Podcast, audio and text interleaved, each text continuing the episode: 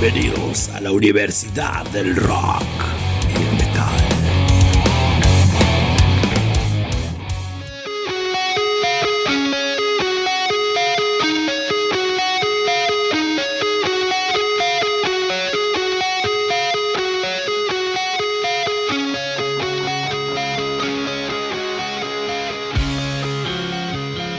¿Qué tal chamacos? ¿Cómo están? Yo soy Julio, profesor de la Universidad del Rock y el Metal, la clase de hoy. Padres, hijos y hermanos de Guns N' Roses. Todo el árbol genealógico a la familia de esta gran banda, la Playa de Estrellas. No solo que ha compartido con ellos escenario, sino que tiene que ver con los proyectos que se desprendieron de este tronco de Sunset Strip es decir, de Guns N' Roses. Comenzamos con esta clase.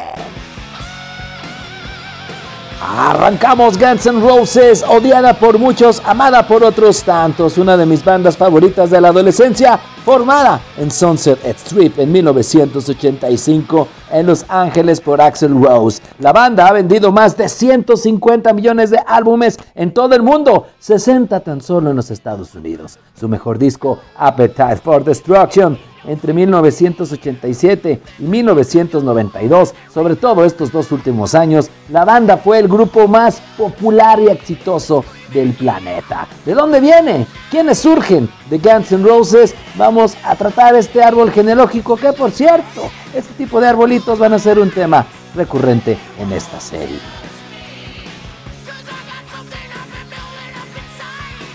En marzo de 1985 existían en Sunset Strip dos bandas que la estaban rompiendo. Una era LA Guns, las pistolas de Los Ángeles, encabezada por el excepcional guitarrista Tracy Guns. La otra era Hollywood Rose, que fue formada en 1982, encabezada por Axel Rose, un problemático vocalista que sin duda atraía la atención de la movida musical angelina. Eh, ambas bandas se fusionaron y con ello no solo sus integrantes, sino también los nombres Hollywood Rose y LA Guns para terminar llamándose Guns N' Roses.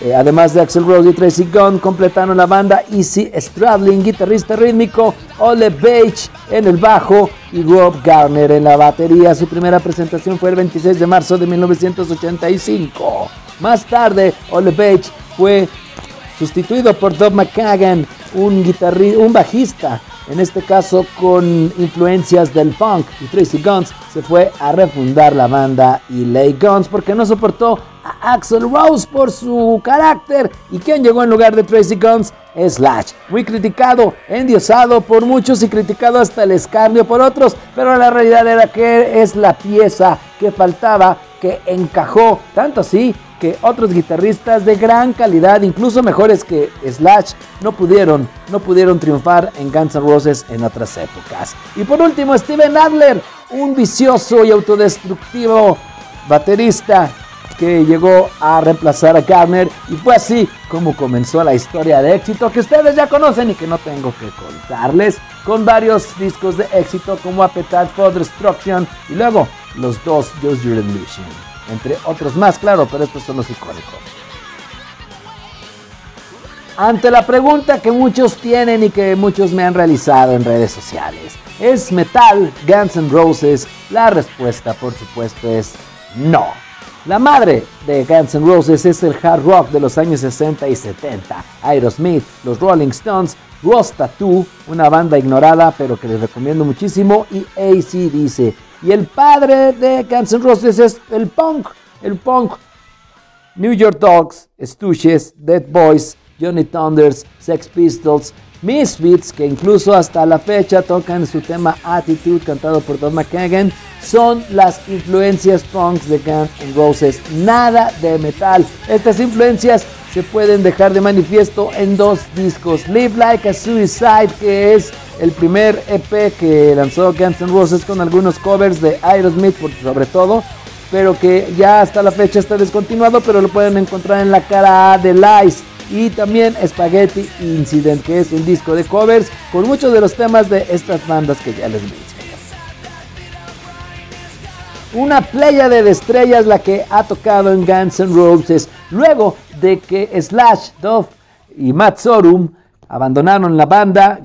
Axel Rose quiso reformar Guns N' Roses con diferentes músicos y se sorprenderían de ver eh, el tutti frutti que se ha utilizado, es decir, músicos de todos los géneros, pero eso sí, de gran calidad, los que han participado en periodos pequeños, en este caso, pero en algunas épocas en Guns N' Roses. El batería Josh Reese de The Vandals, el bajista Tommy Stinson de Los Replacements. Creo que estas dos bandas no necesitan presentación. El guitarrista también Dave Navarro, que fue integrante de James Addiction, fenomenal banda James Addiction, y de Red Hot Chili Peppers también en algún tiempo. Que ahí pasa algo parecido a Slash y Guns N' Roses. Ningún guitarrista más que Slash ha encajado en Red Hot Chili Peppers, solo Frusciante ha encajado y Dave Navarro pasó por ahí también. También el baterista Brain de Primus, una banda que por supuesto los conocedores no dudarán en coincidir conmigo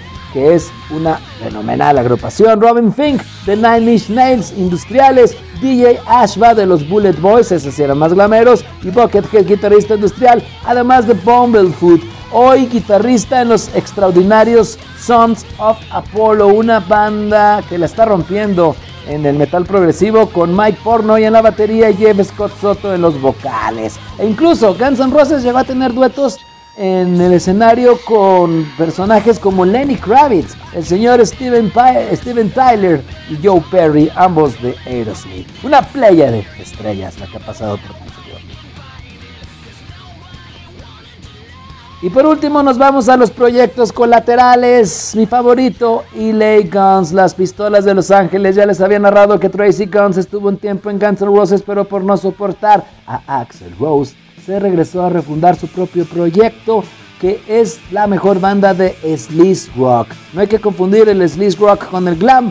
Esta es una estética y un sonido más agresivo, más callejero. La formación clásica de Eli Guns con el vocalista Bill Lewis, además de Kelly Nichols, que fue de Faster Pussycat, Steve Riley la batería, Tracy Guns, por supuesto, fenomenal guitarrista, y Mick Cripps, que incluso él fue de Wasp. One More Reason Sex Action y Over the Edge, este último de la banda sonora de la película de Keanu Reeves, Point Break, es lo que les voy a recomendar para que conozcan a esta gran banda. Y por cierto, hablando de proyectos colaterales, Tracy Guns también un tiempo dejó a los LA Guns para irse a una banda que se llamaba Brides of Destruction, formada apenas hace unos 12-13 años por Nicky Six, que tampoco necesita presentación, esta leyenda de Motley Crue, que grabaron dos excelentes discos, Brides of Destruction, con London, un pordiosero que fue rescatado de las calles de Hollywood para ser vocalista de rock. Esa es otra historia.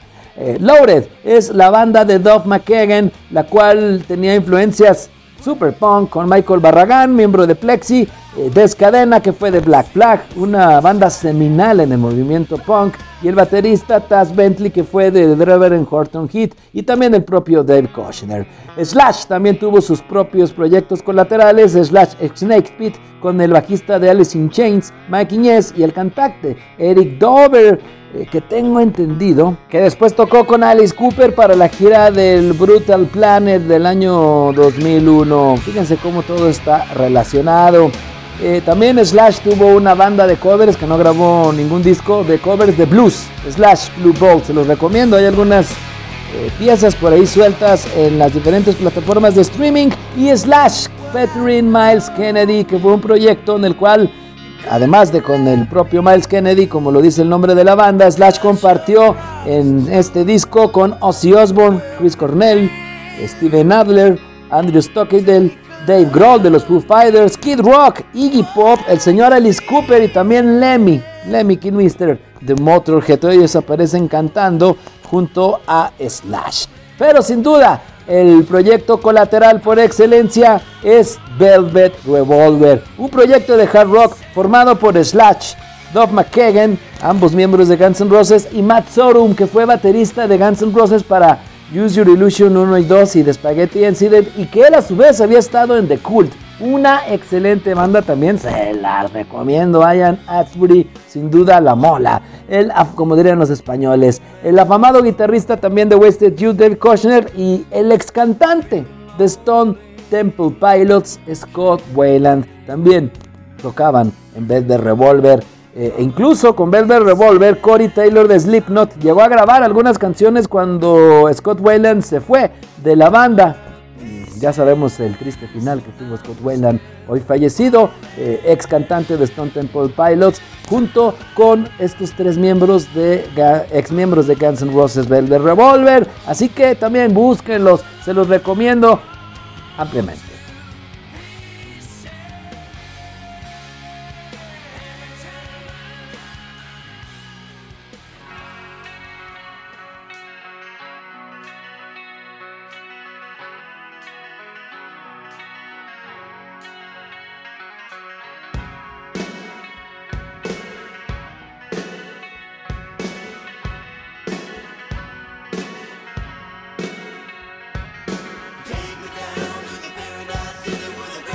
Eventualmente todos los hijos pródigos volverían al seno de Axel Rose, quizá eh, pues motivados por la falta de dólares, no lo sabemos, pero el chiste es que por hoy la gira de Guns N' Roses es una de las más exitosas mundialmente y siguen estando en la cima.